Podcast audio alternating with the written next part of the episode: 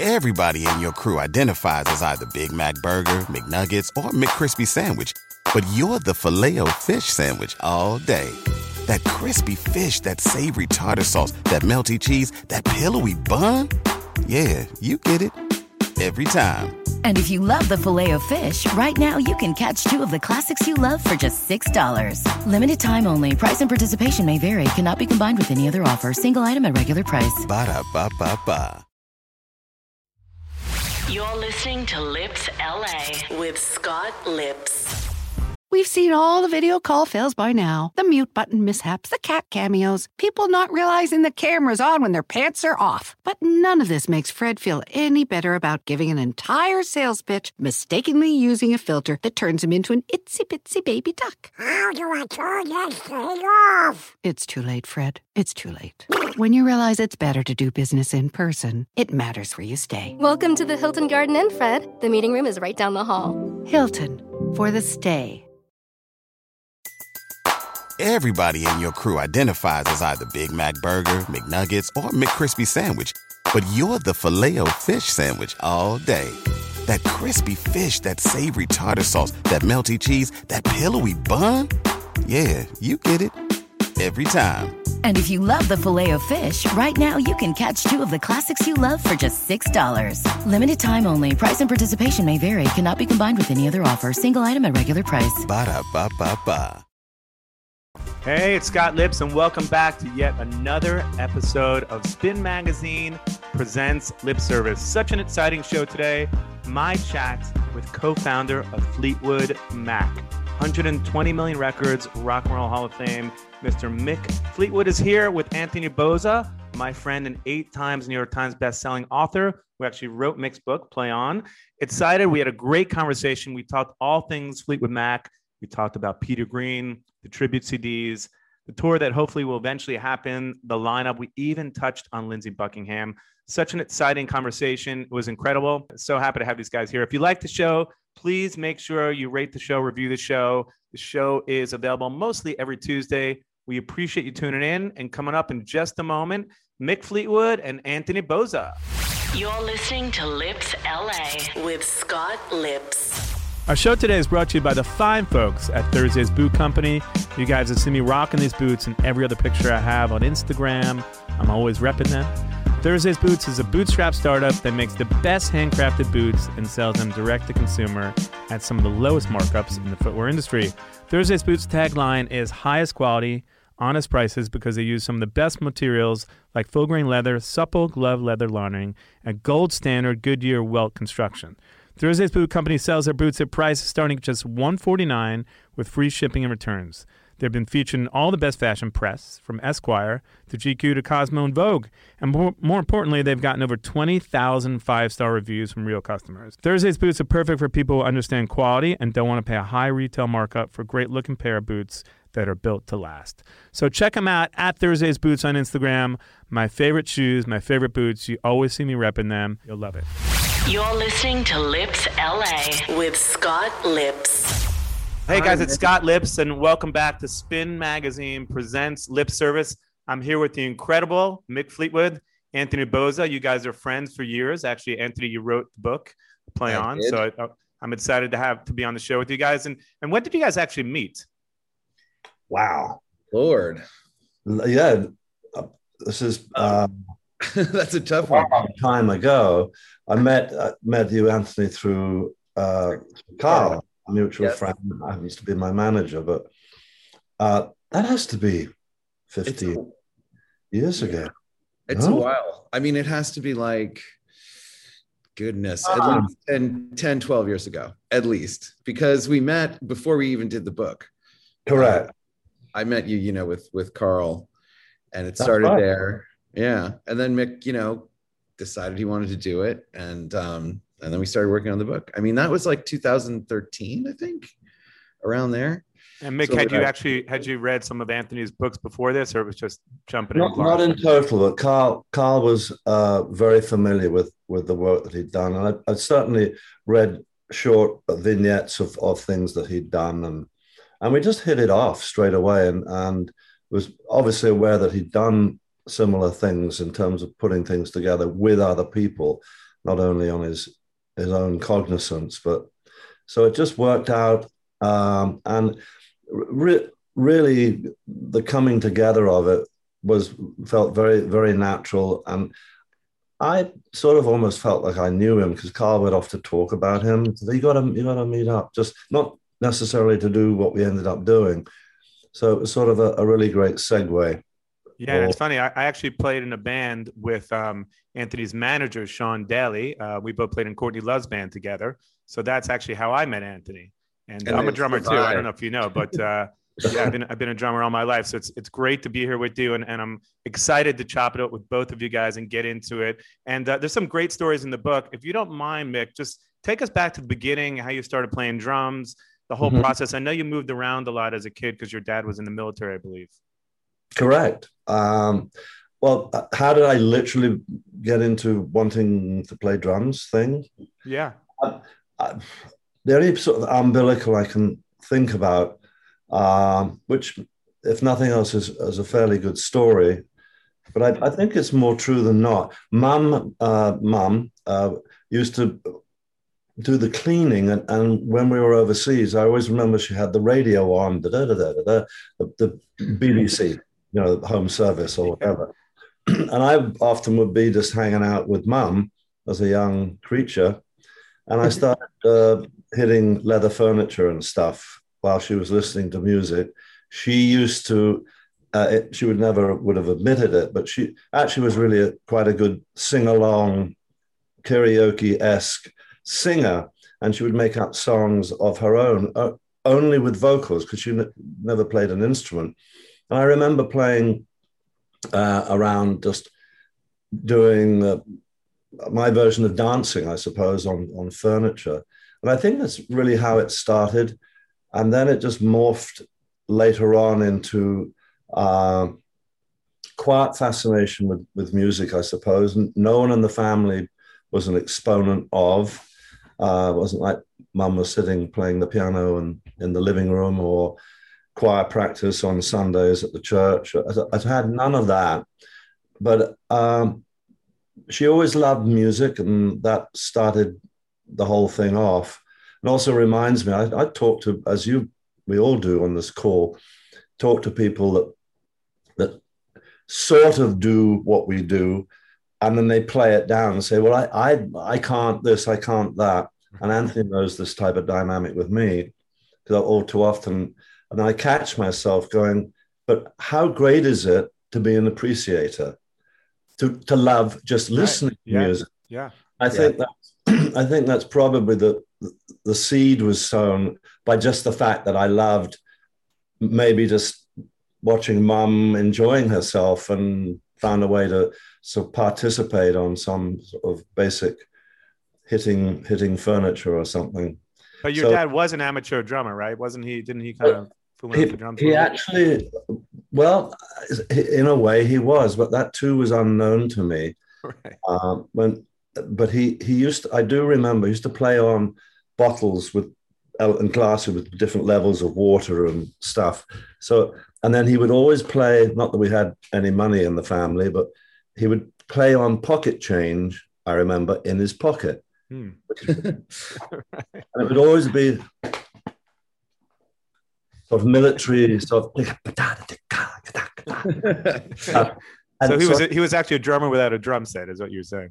Correct. And then and then years later, so I, truly I think that was the extent that I ever knew about. But when my father passed away, my mother gave me, um, and I think the picture's in in the book probably, uh, in one of the books, um, and it was a picture of my father in the war in Scotland where he was posted behind a drum kit Wow. With uh, his dog that used to fly with him through the whole Second World War, pretty much. Incredible. Uh, a wild, crazy young poodle that used to sit, sit on the plane and was a good luck charm. They snuck it on the plane almost uh, almost all the time. Oh and it was him playing snare drum behind a drum kit with a bagpipe player in a pub.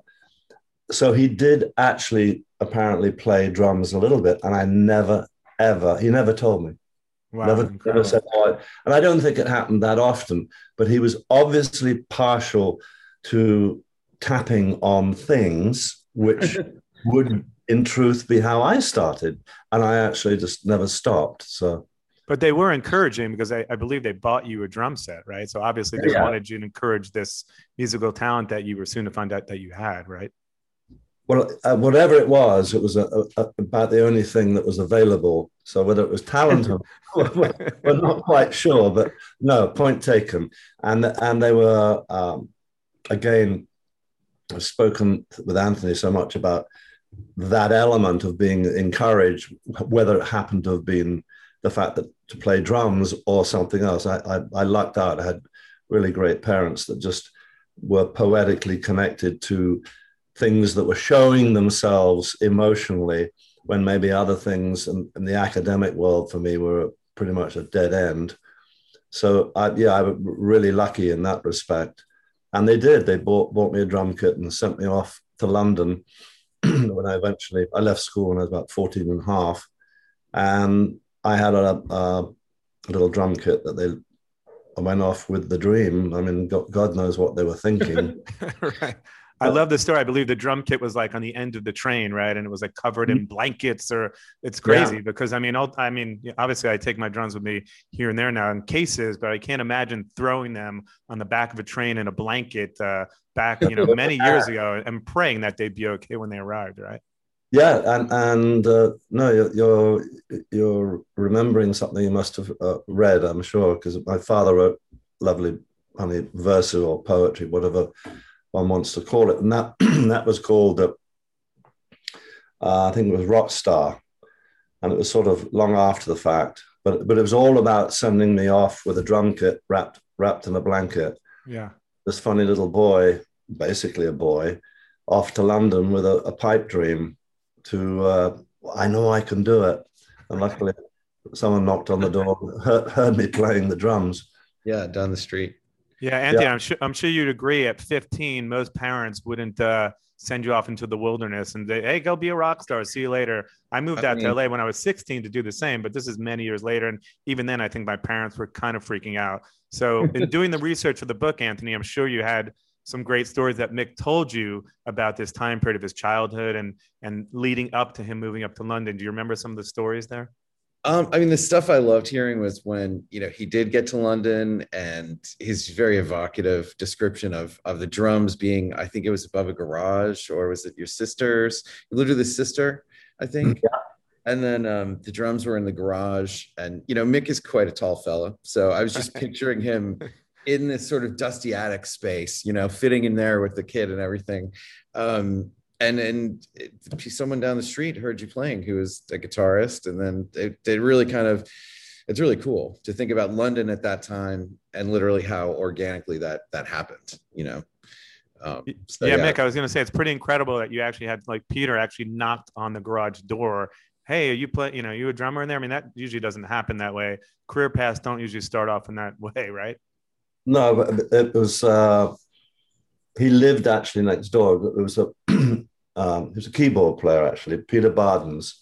Yeah. Uh, and I'm still very connected to his daughter, uh, uh, my goddaughter, Tallulah, who's alive and well and lives in London and is really talented, like her father was. But he uh, he literally hear, was hearing these drums banging away down downstairs. And we lived in a cul-de-sac, so you, it, it, must have been like living hell.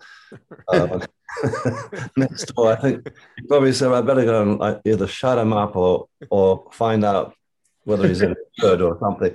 And he was in a, a little band, and yeah, it literally was a knock on the door, and I'd never ever played with anybody in my life. Incredible. Incredible. I'd only played played along with records one time at a school dance, I I got up on the, on the drum kit and played. That's all I remember in terms of people playing.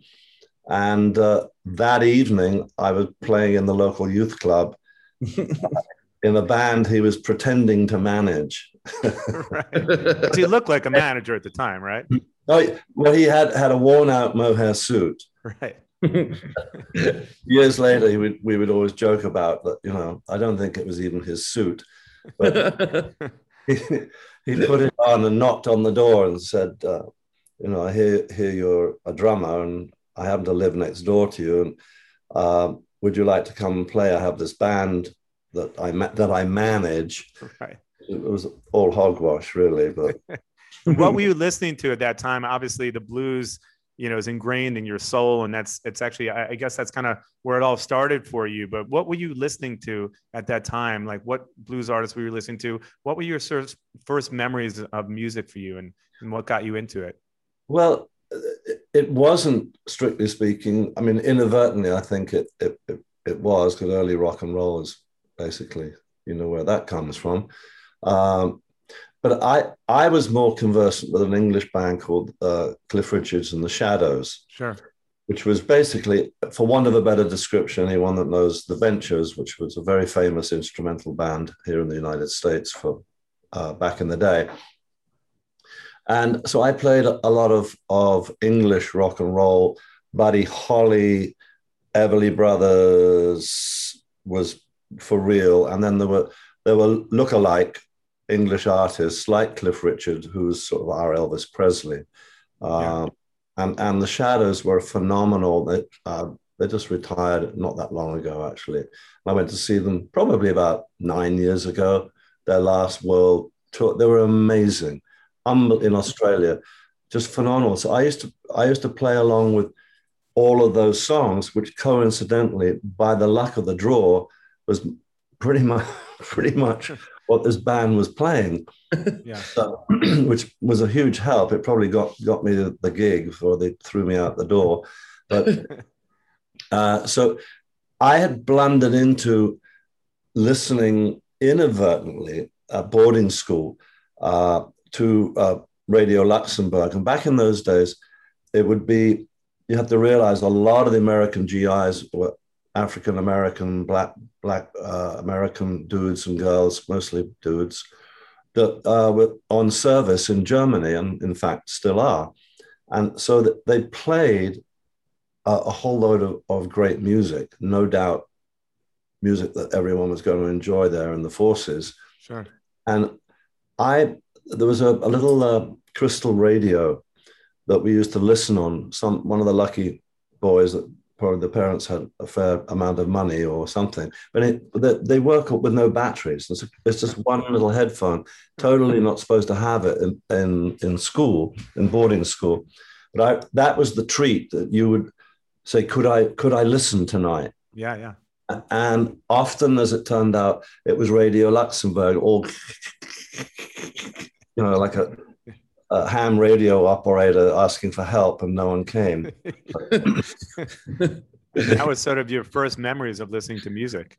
Yeah, and, and I think truly a lot of a lot of it uh, w- was really great R and B and and and some Chuck Berry and stuff like that. And it wasn't really until the knock after the knock on the door that I truly was introduced through Peter, and then later uh, Peter Peter Green. I'm sure we'll touch on talking about Of course. Peter, no doubt. Uh, well, that was the, the education. These guys were already way into. I remember Peter Bardens playing Nina Simone like the second day I met him, uh, and listening to Lenny Bruce. So you could tell that they were sort of ahead of the game, and I became part of of that as my education very quickly. Um, and which led me to, to being more more cognizant about uh, American blues and the auto, authentic part of of where all our early rock and roll had come from. Which by the time a lot of it got to England, you know, they did. Some of them were great, you know. Yeah. Of course. Some- of the, the English rock and rollers, when you really look at it, are, are pretty watered down, uh, but doing their best, which is what, in truth, what we started doing. We did our best, and, and I think not only lucked out with the amount of talent that was in the band, especially coming from the front line with uh, Peter Green and and Danny and, and Jeremy Spencer, and having a, a great rhythm section, which turned out to be me and John McVie.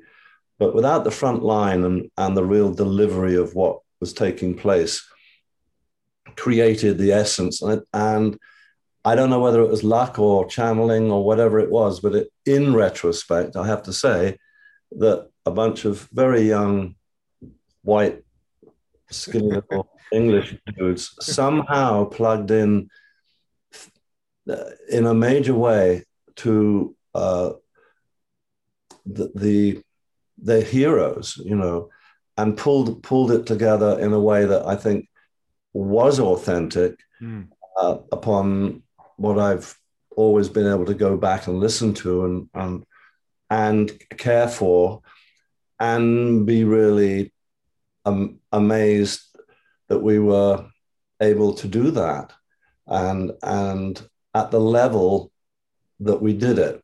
So I mean, there's nothing worse than a bad blues band either. No question. Well, it's interesting too because you were only 15 at that point, right?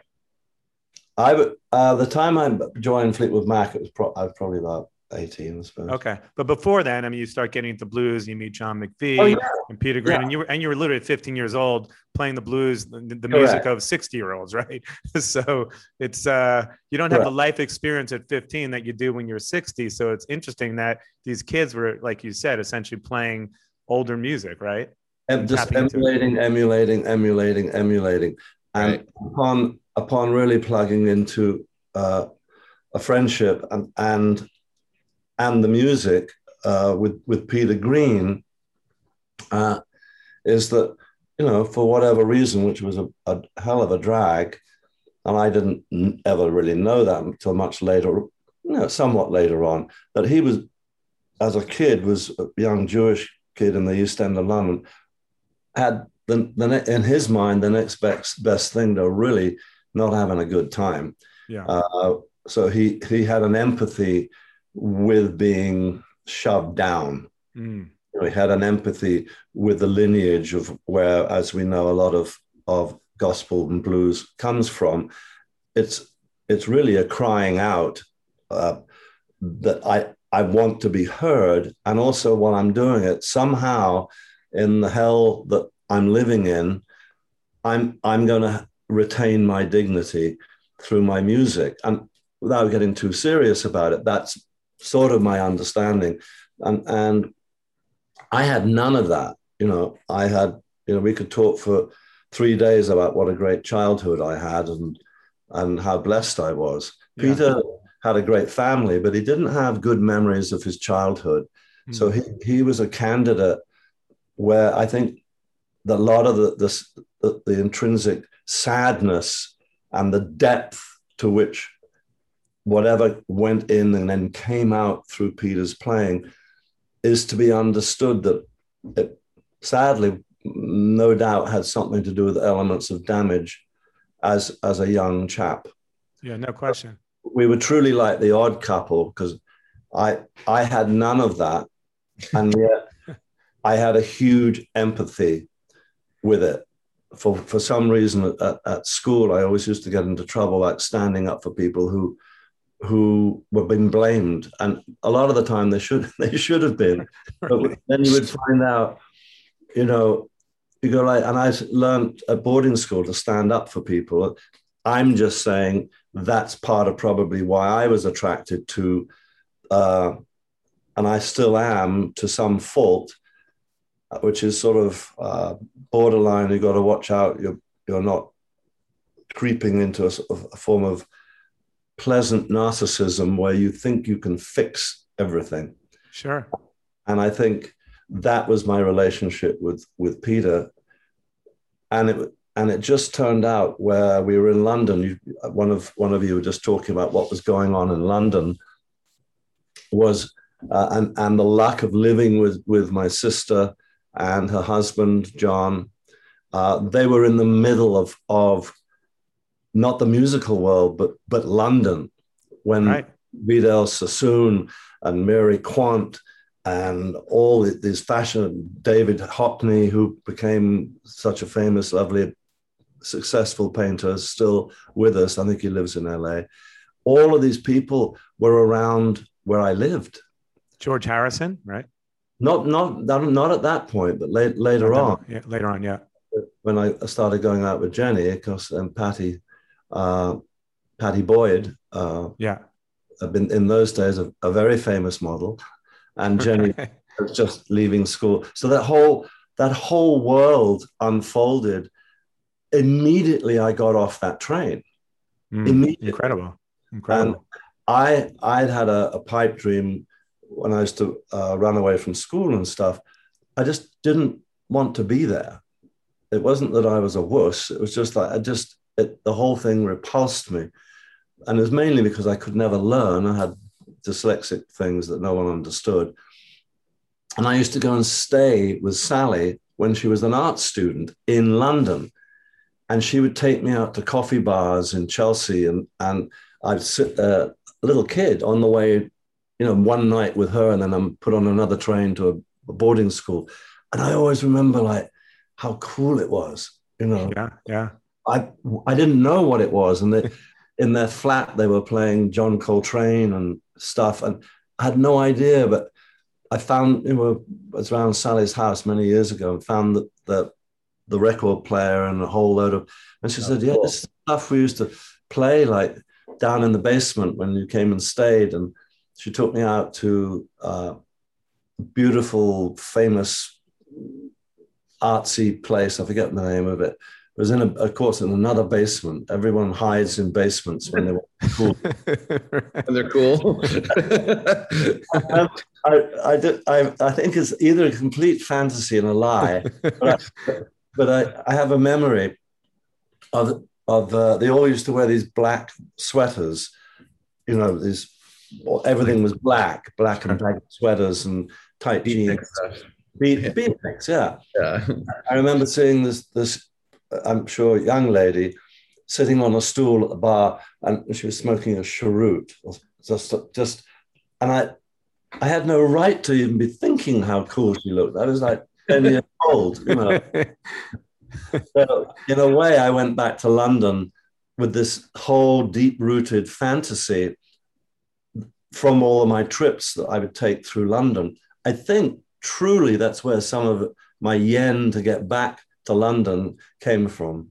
And I'm sure you guys discuss this in the book, Anthony, but because you're maybe because you weren't so into school, make at a young age, you actually knew at like 12 or 13, you know, I'm going to be a drummer in a rock band. This is what I want to do, which usually people don't have that premonition at such a young age. So it's incredible that you like manifested it and you made it happen. And um, I do want to take it back a, a minute. Like, how did you actually meet Peter Green? I know you guys discuss this in the book, Anthony, I imagine. Yeah.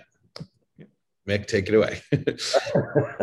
Uh, so this is this is like one of those panel games, and they go like, "Can you remember?" They go like, "Duh." Um, I was joking with my girlfriend, and uh, before I came to do the to the uh, the show with us all, and just going over. Well, you're going to be asked a whole load of questions from the 70s. So I, jokingly turned around and I said, well, I know the answer. I Said, I don't remember any of it. it's all of us. None of us remember anything. yeah, it's all a blur. Everything's So, a blur. Meeting Peter uh, would have been we were looking for a guitar player. Unbeknownst to us, at that point, I do believe, could be wrong, that he had a very, very short excursion playing with John Mayall's Blues Breakers. Right. When you got the rhythm section. when Eric uh, went off to North Africa, I think I always like, I don't know so, but there was always the, the, the cool thing to do is I'm going to go to North Africa and you know, smoke, smoke hash or something. Uh, I know that Brian Jones did that, you know, I always thought it was so romantic. And, and of course, little did I know that, that when Brian went there, he, he was truly just not to get off track here, was a true musical explorer. Yeah. I can tell that by the, the amount of instruments he would just pick up. So I, I, I'm probably thinking that he spent time in the mountains playing, you know, one string sarods or something Sitars and with real intent, you know. Yeah. uh, so Eric disappeared, then came back and asked for his job back, uh, and and that was and at that time uh, he uh, Peter had been told by the same agent we all used to work for, the Gunnell brothers, said that um, our band, uh, the Peter B's, was looking for a guitar player, and he turned up, and it was it, it could have been the biggest mistake I ever made, probably, but it, in, in all candor. So Peter walks in, and I remember like not very tall, had big old chops going down. Look, he looked like something out of the gangs of New York, you know, film. Just with a duffel coat on, pumps, pair of jeans, which was almost getting to be a uniform in those days, and and his Les Paul, the case that looked like could have been a machine gun Kelly or something walking. right. You've got to understand, all all the players would walk around, and they would never leave their instruments. You know right. that. Right, right. Us yeah. drummers couldn't really do that, but yeah, yeah. The guitar players, like, no, that that guitar is coming to bed with me. right. you sleep with your instruments. no one's going to be lifting that one, you know. It was usually the only one that, that you had. But yeah. uh, so he walked in, plugged in, and we were playing a lot of uh, instrumental stuff like Wade in the Water and Jimmy McGriff and funny reggae things. And we were basically an instrumental band and did a little bit of Mose Allison stuff that Peter Peter Bardens managed to sing, and he was the, a really cool uh, Hammond organ player. And it was sort of our version of, of a band in England that Rod Stewart was in, uh, called uh, the Oblivion Express, I think. Hmm. Julie Driscoll, uh, Long John Baldry, Rod Stewart, and Brian Auger on on on organ. It was a great band, a really really great band, and we was we were then morphed into a sort of copycat version of that with Rod uh, after he left uh, that band. So anyhow, he walks in, plugs in, and we're playing like a lot of Booker T and stuff like that. And the bass player, Dave Ambrose, and me, upon sitting down with Peter, who said, Well, what do you think? And both of us said, He's, I don't think he's good enough. and, and much to Peter's credit, he said, I, I said, he doesn't play much. Is he going to be able to do all the the backing stuff we're going to have to do for for people and and and is he adept is he adept enough? Yeah. And what didn't hit me was the essence of peter ironically. And and peter vetoed it and said you're wrong both of you. This guy's the real stuff. Mm. and, and and i said well he sounds great. And and it's it sounds haunting and he stays on one note for you know half an hour. Little did I know. you know, How great he was, yeah. David Gilmour years later, you go like, hmm, you know, they all they were people who got it. You Yeah, know, yeah. they got, they got the simple way of of projecting emotion. Anyhow, he got the gig, and within a within a week, I re- I was literally fawning over his playing and, and going like, oh my God, what if, what if he'd been outvoted? I would have never played with him, never formed a band with him. I'm getting goosebumps thinking about it. uh, and that would have been the end of that. And, and it was the lesson learned because he's quite, uh, without any shadow of a doubt, my, my most favorite guitar player. Definitely. You Yeah, know, so. Through through anything, and you know, if you shove me in a corner and say, "But you have to pick," because I've been blessed with playing with incredible guitar players. Um, but I think the standard, one way or another, although they've all been very different, I think I learned a lesson uh, that anyone who's been in, in come through the ranks of Fleetwood Mac, and there have been several. I think I like to think it's because I really listened to who they are. They're Sure. not- if you look at the catalog of Fleetwood Mac, they're not em- emulators. They all come with their own goods. No you know, question. And Lindsey couldn't be any more different, and yet than Peter, but they were both unique Definitely, definitely. and they, they spoke their own language.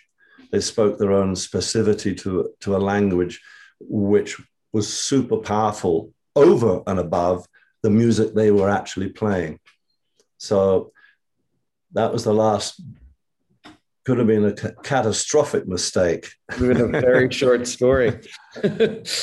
Anthony, when you worked on the book with Mick, a lot of this, the great stories about the early years of Fleetwood Mac. What are some of your recollections that you guys talked about and some of the, the great stories early on before obviously Lindsey and Stevie joined the band? Um, I mean, I was fascinated. I, I asked him millions of questions just about what we're already talking about, like London at that time. Um, you know, all those famous blues clubs and rock clubs that you hear about. Uh, I was just like, you know, what did it look like? What did it smell like? I just wanted to know. I was tried to like, you know, go back through time through Mick's eyes. So that that whole era I find fascinating is obviously so culturally relevant and such a like, you know, pregnant moment in culture too, because of what came out of that musically and the Beatles and everything like that stuff. Um, that I love all of his, you know, the sort of ragtag blues band in a van kind of stuff that he had going on. Um, there's some funny stuff involving what was the was it Betty? Was there, there was there was a large uh, there's a there was a rubber. Madge. What's what's that? Was it Madge? Is that the thing? But- that would- the, Oh no! you mean I think I know what you're talking about, but go ahead. I- Just that. Harold yeah the big black dildo on the drums you know um they were just fun I, those are great stories you know just up and back I, I think we just talked about sort of a typical you know tour and packing it all in a van and, and driving up like all those stories never get old um, for me so that stuff's great i mean there's just so much also like looking at all of the some of the rosters of the other bands that you were playing with at certain times. Yeah. Fantastic. and yeah, think ca- casually mentioned Rod Stewart and you know, like people. These are like iconics, you know, iconic. yeah if you look at some of the you know the gigs that you know early gigs that they played on festivals and stuff it's it's pretty unbelievable and and to think that mick was still you know 19 years old which is Um, incredible. it's Definitely. amazing it's amazing so i guess you know that that stuff I, I think i was probably i was fanboying out about all that because i just wanted to know so badly what that was like Well, I was going to say, Mick, fast forward a little bit now. You know, take us kind of mid '70s. You moved to LA, and you, you know, you start to record at Sound City. Such a magical studio, and uh, so many great records have been made there. So, what do you remember about those times and how the band sort of changed at that point, and and, and the recording process at Sound City? Well, I mean, the, that that even the mention of Sound City like is one of those things. Uh, a little element of like, what if, what if I'd won out and told Peter that, that Peter was no good? You know, had I not got in a car, I, mean, the whole story is is beyond belief, really. Uh, Bob uh, Welch was still in Fleetwood Mac. We had a couple more, two or three weeks of, or something of that nature left on the tour. And I had a, a short break, went home. I was living off Laurel Canyon on Fernwood. And of course, uh, in Laurel Canyon, the, the, the store is still there, the country store, which is a lot Yeah, of of history. Probably maybe touched on in that film, I'm not sure. Probably not. But uh, there's a whole doc, great documentary that's all all about that whole Yeah. era. Sure. Joni Mitchell and so forth. So I'm I'm there just buying a sandwich you know, to take up the journey and the kids. Uh, left my old beat up Cadillac outside, walked in, and there was a, I'm forgetting his name, and I should I should know his name because he was so important, really. Uh, he was a sort of socialite chap that would go around. He never he go, you know, is he? He never quite knew what he was up to. I'll just leave it at shifty characters, right? uh, no, no, I, I just, but just always in the middle of stuff. So he's probably up to delivering things to people in the middle of the night. But Could be shifty. Yeah. who knows? But uh, everyone was happy to see him yeah, everyone was very happy to see him. And, and and and he said, "Well, what are you up to?" And I said, well, "I'm actually in town looking, trying to cost out a studio because I was in charge of supposedly being the manager, as I did for years and years and years. Uh, so it was one of my duties. So and and he said, "Well, I coincidentally, I've just started a job repping a studio called Sound City. I had no idea." and it's just over in the valley. So I said, well, well let's go. And take the stuff out of my car because I had a hood, a soft top that never worked. Shoved all the food in the back of his car, left the car in the car park there, and ended up going to the studio. I met Keith Olsen and showed me the studio, and by pure coincidence, just said, "Play Buckingham Nicks," which was Stevie and Lindsey's uh, album. That I couldn't have heard more than maybe 10, 15 minutes of it fl- flicking through. He said, Well, this is something I worked on in this studio. So we just played it just to demo the speakers, you know. And did you immediately take to it? Apparently so. it, is the, the adage is that I had to that had to have happened because I spent a little while there inadvertently uh, I'd met Lindsey, said hello, and he said, "Oh, they're rehearsing next door." And Bob was still in the band, and and I thought this is a cool place, and that was about it. Uh, saw Stevie uh, through a thing, and apparently waved to her, and and she knew more about Fleetwood Mac. Uh, Lindsey knew a little bit and really liked uh, an album called Then Play On, but all the stuff prior to that uh, he was was not privy to. All the bluesy extra focus blues bluesy type albums and stuff which meant nothing one way or the other. I found all that out later. So i left and then bob left at very short notice i sort of knew he was miserable and had some private uh, matters to take care of and, and in, in his world he was making a run, which turned out well for him. I, I helped manage him for years. And he became Bob Welch, the solo artist, and had actually had a lot of success. But it was a shock when he left because it just, we're about to go in the studio. Right, right. We like, whoa. the music that I heard had to have had a huge effect subliminally. To, it had to have, mm-hmm. because when Bob dropped the, the bullet, the bomb, just like a channel came, came back. I said, What was that music in my head? What was that music I heard? And I remember uh, focusing on, as I would always, guitar playing, which, by the way, Stevie's never forgiven me for. for Lindsey, we, I would never have been in the band.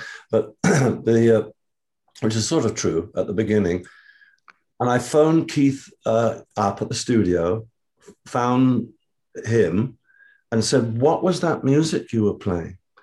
And he's he gave more detail. It was an album, and they're working on another album now, and I don't quite know how that's going to turn out.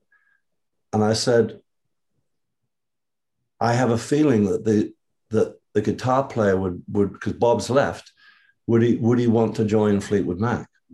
So in that 20 minutes, which says a mega, mega dose of, of kudos to the music that, that Lindsey and Stevie made, made that amount of, of an impression that when I drew down on it and remembered it in short fashion, really, it had that amount where I was, I was said, that guy, the guy I heard playing is the, is the deal and that's what led to to them uh, joining Fleetwood Mac. So from from the the, the greengrocer up the road in, in Laurel Canyon, yeah, and going down there, meeting the dude to Sound City, and knowing what Sound City spawned, not only for us but uh, everyone, Nirvana to everyone. Yeah, but that great documentary, uh, yeah. David Grohl. Dave Grohl did it. Yeah, yeah. Uh, I love doing that, and uh, all the stories that came out of that place. But it it, it happened. The music spoke so so loudly, and then uh, I realized. But very soon on, I realized, and, and Lindsey said, "Well, I come with, I come with my partner." Right, right. And I I soon realized that they wrote all the songs together, and and I said, "Well, that's great." But that's that's the story that Stevie always naggles me at. so never, you guys actually you guys actually end up recording and that never forgiven me that I was actually choosing a guitar player first. she was an afterthought. She was Yeah. a, yeah. no, I, I've actually heard that she because you had Christine in the band. You were sort of like, do we need another singer? Right at that point. Well, the, we knew, and I knew when I really, really locked down and started. Remember, I hadn't sat and listened to the album until I got back to LA, but I'd already said I, I, I really have a good feeling about it. And he said, "Well, I prob- mm, maybe or whatever." And Lindsey, Lindsey did not want to do it. Yeah, yeah. and uh, and he they'd already started writing a lot of the songs uh, ended up on the first album they did with Fleetwood Mac, Crystal. We redid, which came off actually the Buckingham Nicks album. So I was I I loved that so much. I asked them if we could repeat it. You know, it, that was the song that really brought them into Fleetwood Mac in many ways. I would imagine Definitely. and and it's still heartbreaking, you know, the, uh, the, the power of that song.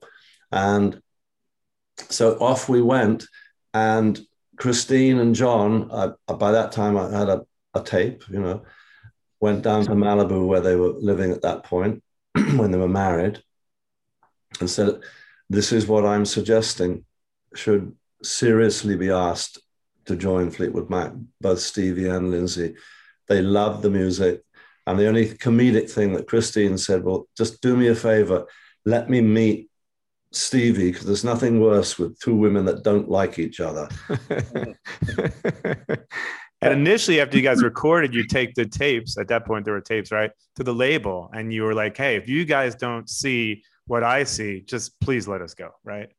Oh, that, that was after we f- not finished. We were halfway through the album. Right. Right. No, no, you're right. Yeah. I remember I had a, I went to see Mo Ostin, who is still with us and, and was a huge advocate and supporter of Fleetwood Mac. Uh, always has been. I have nothing more than lovely memories of it. And so I was looking after the running of the band, and I just, I don't know why I, I, I just knew it was so special what we were doing that I really, really, really wanted them. I had no rights at all. We were signed up, and Yeah. but I knew Mo well enough. I, I just said, please, if you don't hear what I'm hearing, then let us go. Let your people go. You know, I, I, I had like three or four peppermint schnapps and brandies before I went in.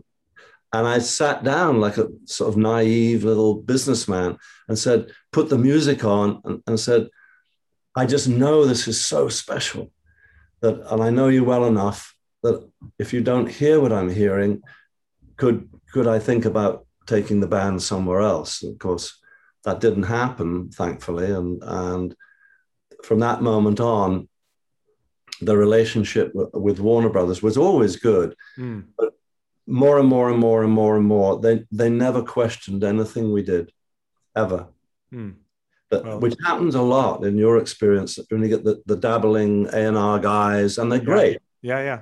but that Yeah. it just it, they just they got that we needed to be left alone Yeah. and the magic started unfolding and you go like don't touch it don't, yeah don't uh, just uh, if, you know if mick says the band's not going to break up i'm sure it's not well, it's an interesting conversation. And Anthony, I'm sure you guys talked about this in the book, but some of the greatest music, like capturing that lightning in a bottle, is you know out of out of uh, turmoil in a sense. So, do you feel like when you think about it later in life, and you think about those records, like how do you feel about those albums? Obviously, Rumours was such an incredible success.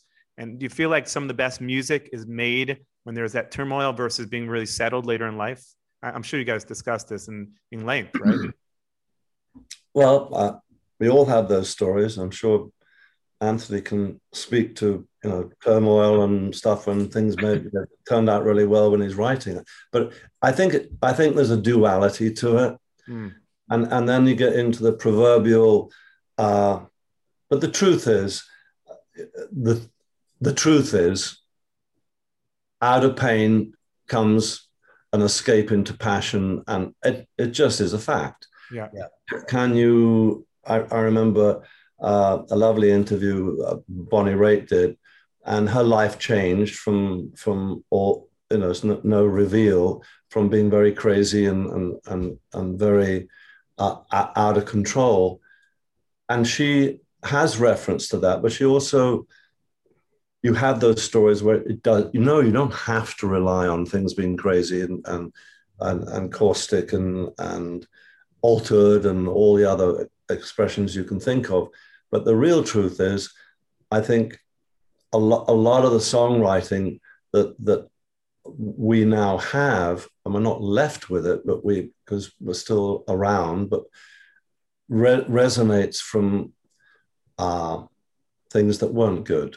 Mm. Uh, I think the chaos that ensued with Fleetwood Mac, which is uh, overcooked but true for the most part, I think kept the band going for, for, for a long time. Uh, sometimes I look back and go like maybe it was you know me me and and and not just me but just all of us allowing it to be patched up.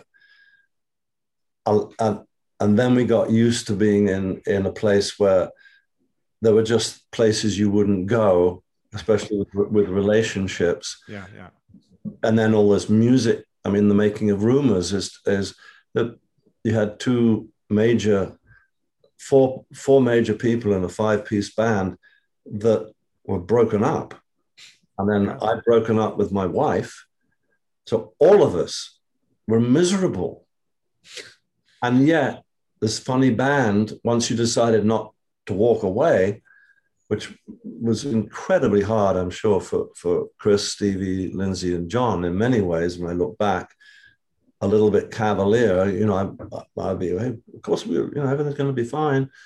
And, and everyone didn't run for the hills. So out of that came all this uh, long lasting music that has stood reasonably well to say the least, against Definitely. the test of time. And it came out of chaos. So it's always hard to talk about it, but especially when you, you look, not if you'd asked me when I was 20 years old, I, I and I think of, yeah, you know, we do this, you know, I'm, I'm, I'm the party animal and I'm the, I go like, later on, it becomes a form of, of resolved uh, opinion where the romance of all the damaging elements, not just the substance abuse, but just what you what you go through, you you actually are a little daunted by it, where you go, I can't over romanticize those moments because right.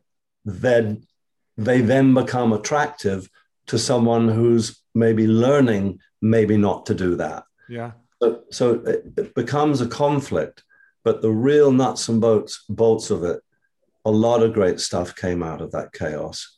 Uh, and it's it's a, an enduring story that I don't think will ever fade. Parts of it should fade because we, we weren't always miserable. You know, it's just not true. So, are they great memories for you, or are they difficult memories for you? no, they're, they're all great memories, you know, and and the, the they're also like you, you also have the right to go like, wow, we were lucky to get out of that, yeah, or or the fact that someone didn't walk away and say, I just can't take this anymore. I'm so yeah. unhappy. Definitely. You know? And and everyone sacrificed in a way parts major parts of their lives for the band known as Fleetwood Mac. There's no doubt in my mind that that was done, which meant the good and bad of it. The good part of it is the music itself literally kept the need and the want to continue something, which we did, you know, for many, many, many years. And we spoke about that, Anthony, in the book about my my adage is I remember saying to Lindsey Buckingham once, I said, Fleetwood Mac is the most abused rock and roll fan- franchise in the world.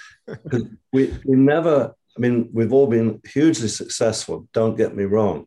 But in truth, which is actually a, a wonderful accident, we never really capitalized, we never thought about all the extra goodies and money that we could make, you know, with really getting into pre-selling who we Meet were. and and whatever it may be, right? That, that was years and years later, but just Yeah.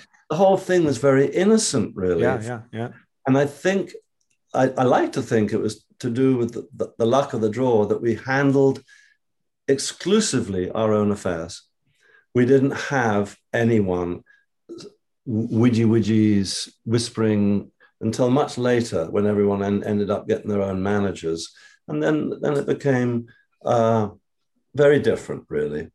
Uh, not bad, but just very different and harder to get things done because everyone was was part of this. Uh, uh, you know that we had all sold our souls to the company store. You know, Right, right.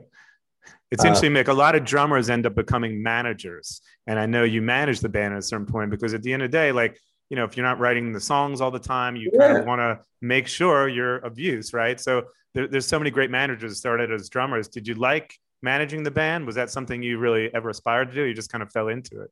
I, I think no, no, no. I just I just fell into it by the nature of being a fixer. I think, you Right, know. right. and and also, you know, me and John often comedically say, "Well, what is this story?" And I think there is some truth to it. Yeah, You know, a rhythm section inherently needs someone to play with. definitely. You might very well be a little bit more inclined to say, "Oh, oh, we better keep this together." So you're because you're always the driving force behind the band and you, constantly have been. So fast forward to now and uh, and by the way the book is incredible. So if, if anyone hasn't picked up the book i know this is years later but make sure you pick up play on. Um, but fast forward to now that you know the, the band has found new life in tiktok mick. And so this is pretty interesting. You even have your own tiktok now. Your pig is in the tiktok videos uh, it's your life in Hawaii. Talk about what a new because back in the day it was the Clinton Foundation using Don't Stop, and and now you know an, another life has been breathed into Fleetwood Mac because of TikTok. So talk about what that video did for the career of the band now, and and all the you know the new audience that's now brought into learning about the band from that medium. Well, well, uh, the nice thing about it, uh, which by the way was uh, the same thing with, with Don't Stop. It was an sort of an accident. The fact that we all, you know, uh, would have taken the journey to to to vote for uh, the president at that point, but we, we we weren't out, you know, beating the streets with posters, and it was just they happened to play Yeah, the, the song, uh, their campaign manager, and they, they actually hadn't asked. And I think they got in so deep, and the song just took off and became our, version back then of viral. right. Uh, and uh, we just said it was our pleasure, you know, and Christine, of course, who wrote the song. But, uh, and then that was that. It became an iconic thing that w- was to this day. I mean, I, I was very flattered. I just turned 74 and I'm, I'm not actually on Maui, I'm in Molokai, uh, where I'm blessed to have got a, a new home there. And Carl phones me up. I'm getting a little bit off track, but just talking about start remind, reminded me of, of how how that triggered a whole um, monumental event for for President Clinton, and and proved God knows not to be the reason, but it was a huge part of that campaign, as it turned out. Mm. Fair to say, and a long term, funny uh, arm's length relationship uh, with the president, you know. And so I'm sitting in Molokai, which is literally in the middle of nowhere. And Carl, who basically is, is, a, is a ghost while we're, we're talking together with Anthony, while we're talking about the book, all in truth was triggered by our relationship and friendship with, with Carl. So Carl phones me up and said, I've just, excuse me, I've just heard from the president's office that he wants to talk to you. And and I and, and he said, well, we, we checked out. It wasn't like a goof, you know. Because when you get that phone call, you're like, me? Why is he going to? he established that it wasn't a goof. right. And and so I'm, I'm out uh, unloading sheds or something. I said, well, I'll put my phone in the pocket. He said, well, you never know. It, it, it might happen. I said, I said, really? And so I, I'm out there in my swimming trunks and, and, and very, very together seemingly young chap, I would imagine, said, uh, "This is uh, this is the president's office." And uh, the Secret Service, and and are you Mr. Fleetwood? so all these years later, and I spent nearly an hour on the phone with the president a, few days ago. Incredible. And, wow. and guess what we spoke about? Of course, don't stop. Yeah. and, and I said, well, I, he said, I'm sitting in my office. I have an office in, in Harlem, I believe, where he, he, he hangs uh, his hat up yeah. But to work, and then upstate New York. And so I'm sitting in my office and I, and I was looking at the wall and there's a, a nice drum skin with don't stop from, from a present from me to him. And he said, you know what? I'm going to phone him. And then we got in this fantastic conversation about what what that song had done. Yeah. How it triggered a whole lifetime. And then we got into just a whole load of lovely personal things. So those uh, funny moments and, and TikTok was in its own way, uh, for sure, different, but it wasn't expected. That's the point I'm making. Right, right. It wasn't, it wasn't planned out. And half our conversation has been about stuff that really wasn't planned out. Mm. Yeah, yeah. it's, so, a, it's, one big accident. but, but, like a lot of your career, right? The, I mean, it's so right. funny how things happen it, like that. It was it was great, and uh, Doggface, uh, I I know him as the sweetest chap. Uh, changed his whole life, and I, I said, of course I'll do it. You know, yeah. yeah. At that point, you know, it was just a fun thing to do, and th- then it got totally out of control.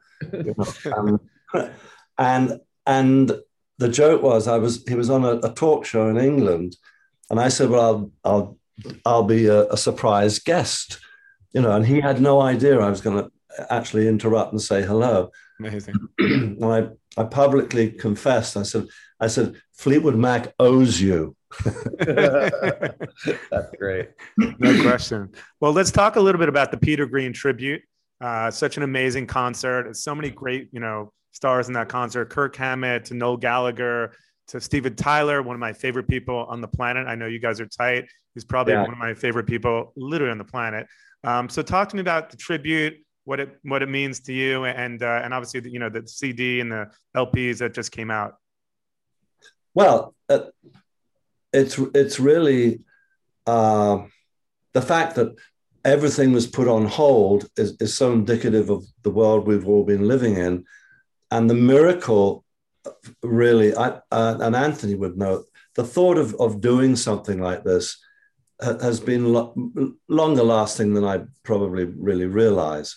Yeah, we've been planning this for quite a while, in one way or another. I mean, when we were writing, we were talking about getting the records back out, um, getting them to an audience and stuff. So, yeah, this has been a long time coming. So, it's good it, stuff. Yeah, and and and the actual part of it, you can tell just in little minimal ways that you know we've talked about Peter Peter Green is um, is why this is so important to me was that the, the story of Fleetwood Mac, which we've been uh, going through on and off uh, on our talk here, but it became more the longer the story continues, which it still continues, it seemed like the essence and the beginning might very well be watered down and, and somewhat forgotten. It just seems to make mathematical sense mm. that that would be the case. And it would also be an understandable fact that a lot of people, uh, and it's not a problem, God knows, but a lot of people understandably look at Fleetwood Mac with the classic lineup with Stevie and Lindsey, John, Chris, and myself because those that period was so monumental that it that became their understanding of of the beginning really. And and this is before the before the beginning for a lot of people which is what i used on the name of the concert in london which is a song that that peter sang before a heartbreaking song actually. Uh, it just became more and more important to do it. And when when it really came together, uh, I was doing this prior to the last big Fleetwood Mac tour, and then that dropped, So I had to stop even the idea of doing this. So two years later, when the last major tour was over, not long before uh, the world changed, I I managed to put this all together with BMG, who the record company had been unbelievably, unbelievably supportive of a quite obscure idea, really. But it, it was a heartfelt payback to, to just some form of quiet education that I didn't start this band, Peter Green did. And people, I think, uh, uh, could, um, you know, could forget that or not, you know, more importantly, not even know about it. So it had the essence of that. And then the, the joy of seeing how many, you know, people came into this project so willingly was really a testament to the power of Peter's playing, you know, and and that that in itself was hugely gratifying. The concert was a huge success, uh, luckily, we got everything on tape. The documentary is not finished yet, but the live show has, has been received really well. Uh, and it's it nearly didn't come out. In, mm. I'd have put the rehearsals back four days, Anthony, in London, the show wouldn't have happened because COVID hit yeah, you, were, you you left. Didn't you leave the morning of the lockdown, or just before they yeah, closed? Pretty much. Yeah. yeah. Three days later, I left, and and the airport was completely chaotic.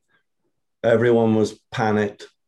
It was yeah, and then so all of the momentum, all of of the, of the the nurturing of this coming out was put on hold, like everyone else's lives. Um, came to a full stop, and we all then have eventually found different ways to express, different ways to commune, and and also somewhat being able to to at least see a, a, light at the end of the tunnel, which is a little debatable for even now, but it is out and it just it survived against hopeless odds, really. I mean, so I feel very blessed. And it's not, I also want the whole thing um, to, to resonate that, it, that it's complete. And until the documentary long form comes out, which is all about touching on what was you, were mentioning, Anthony, what was going on in London, London and, and the ambiance of that, that is the full intention. And we're even going to expand some of that with, with in interview form, and and I'm really looking forward to that. And when and that's really really done, a little ways down the, the road here, then this whole package, the whole thing, I feel. Uh, I feel that I've done what I set out to do, which is all about our conversation, all about a period of time when you know, and there were other places. Of course, there were other places, but London and England lit up the world. And, and I think one of you touched on we happen to be exponents of, of young kids playing blues music. But look what happened. Look, look what happened yeah. With a lot of, of things that, that do stand the test of time. Uh, the most major would you know be the Beatles and the Stones and and and all these fantastic bands and Eric that came out of uh, out of the blues world. And and and of course he never really left but cream and and sort of this esoteric different versions of expression that came from just even just us bunch as blues players but that all of the whole thing that was a, was like a fantasy, the art. No it question. Was, it, it, really was when people uh, talk about Paris in the twenties or something, um, and then then there are stories in San Francisco when you go like, what happened? Yeah. Tremendous, and there are other places, but we I can speak. I wasn't there, but I was there when all of this happened and I was just a funny little drummer that just that lucked into a whole uh, panacea of, of people sharing information, uh, wanting each other to do better, uh, a slight sense of competition. Uh, but it was all, you wanted people around you to know what you were doing. And, and that in itself led to people sharing and, and it, it's still there, you know. Yeah, no I mean, question. It's still there that a, a lot of that you know, of course, it's it's it's diminished, but in some form, but not. There are so many people in our world, everyone on this call, that have. You go well. One thing leads to this and leads to that, and then they go and they go back, and it's a ret. This is this package is somewhat of a retrospective, but it's really about what even caused that in the first place. You know, which is something that came from America to these funny little English boys playing blues, and then look at the people who played on this album. Incredible. They, they all loved what Peter and and for sure the band was connected to, and they have uh, this lovely respect, which is such a great reminder. To uh, sadly, we lost Peter uh, a little while ago, and he never, never really. Well, he, he knew we were doing the concert, but and, yeah, it's sad. When do you think the documentary will come out, Mick? Right, I certainly hope within the next five months. Yeah, and and it's just been hard to, to put it all together in terms of going and editing and doing all the stuff because of. But now uh, we've either found different ways of of circumventing that, uh, which we all have. Yeah, yeah to get stuff done in a different way. But I mean, normally I'd have I'd have been on the road in Europe with this band, playing blues festivals. The album would have come out. Yeah, yeah. gone off to Australia, or you know, none of that as of the moment has happened. So. And preferably, I would be sitting with all you guys in a room together, not through Zoom. You know, so yeah, exactly, definitely. But I want to talk a present day too before we let you go. I mean, Fleetwood Mac, uh, the new lineup: Neil Finn, Mike Campbell. Talk a little bit about you know, incredible players, crowded house, obviously Tom Petty, Mike Campbell. Talk about like the current tour coming up. How do you feel about going back on the road? Will there be new, you know, Fleetwood Mac music? And uh, what does the next year look like for you ahead?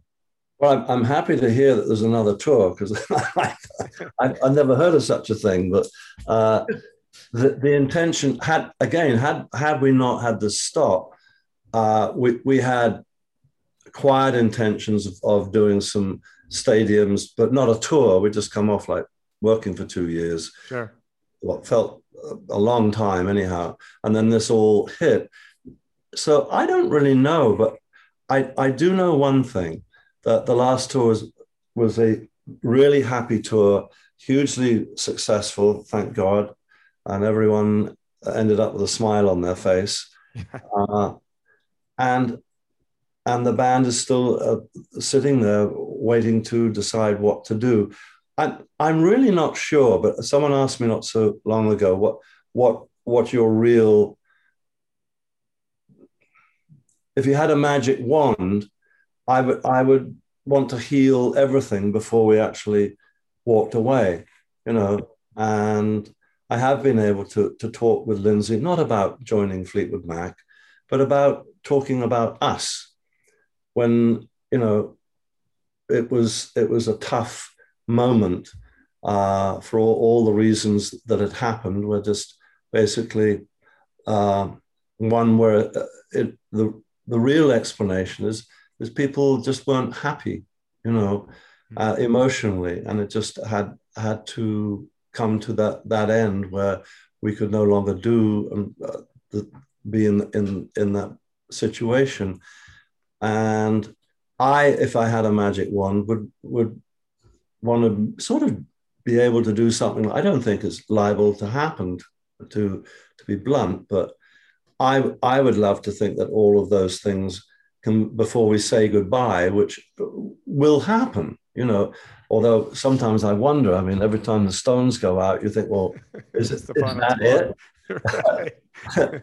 Every tour is the final tour, right? Uh, but I think years ago, I think that they had a farewell, and they never did it again. But I'm sure Keith would would ban the, the word never again, but but it's uh, I I hope that that happens and and musically we're more than capable of it, uh, and I I live I live with the dream of of at least suggesting that, that a lovely healing is possible, and I mean with everyone. You know, no one needs to go because someone comes back. Right, right, no question. You know, so that's just, uh, but I, am happy to hear you thought we were going out. Well, I, you know, I, I, imagine most tours will get rescheduled eventually, right? So I guess I'm being optimistic. But uh, do you see, do you see a time and place where there'll be new Fleetwood Mac music? Well, in the same way as I'm just, I don't think we we would bother doing nothing if we were able to to do it. But uh, I yeah, all under the heading of hope, hope, hope. Right, right that happens, and and and also being able to say that if it doesn't, you know, as my father uh, always used to say, one thing I can assure you, Mick, and he would be talking about something in, that that was tough in his life, but led to something. He would say it was all worth a damn. and, and the worth a damn is something that you touched on. What comes out of chaos and certainly pain and and happy happy creative major major moments that are all relatable. And then you put that under a phrase it's all been worth a damn. Because to walk away and say that it wasn't means that what a failure that must have been. And and and i don't feel that. And i know that anyone in in uh, the band that i've been in fleetwood mac I don't think would have one hesitation that it hadn't been worth a damn, you know, uh, especially in retrospect. Yeah. yeah. Such an incredible career. Anthony, you and I have to take a trip to Hawaii and go hang out with Mick and Tyler and all these guys. And that's that's something on the agenda for you and I one day, right?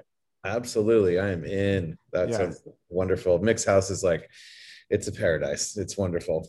Definitely. Well, Mick, I so appreciate you coming on. It's been incredible. Anthony and I are great friends. So I'm glad we could all do this together. Check out, obviously, the Peter Green tribute, the documentary when it comes out, the tour when it's rescheduled one day.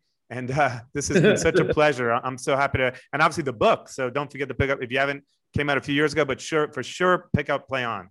Um, yes. And uh, and and what a pleasure. I appreciate both of you guys immensely. Oh, thanks, Scott. This is really I have, fun. I have one more one more vision. Yeah. It would be if it's not the tour, it will be a, a tour like, you know, God forbid if I ever end up in a wheelchair, but immediately speaking, it's like I get wheeled out in a wheelchair and there's no one else on stage, just me. it's very spinal tap. It could happen, I guess. Who knows? well, thank you guys again. I hope to see you in person soon, and uh, I appreciate everything. Okay. Thanks. See you soon. Bye. Bye. Bye, guys. Thank Bye. you. Thank you.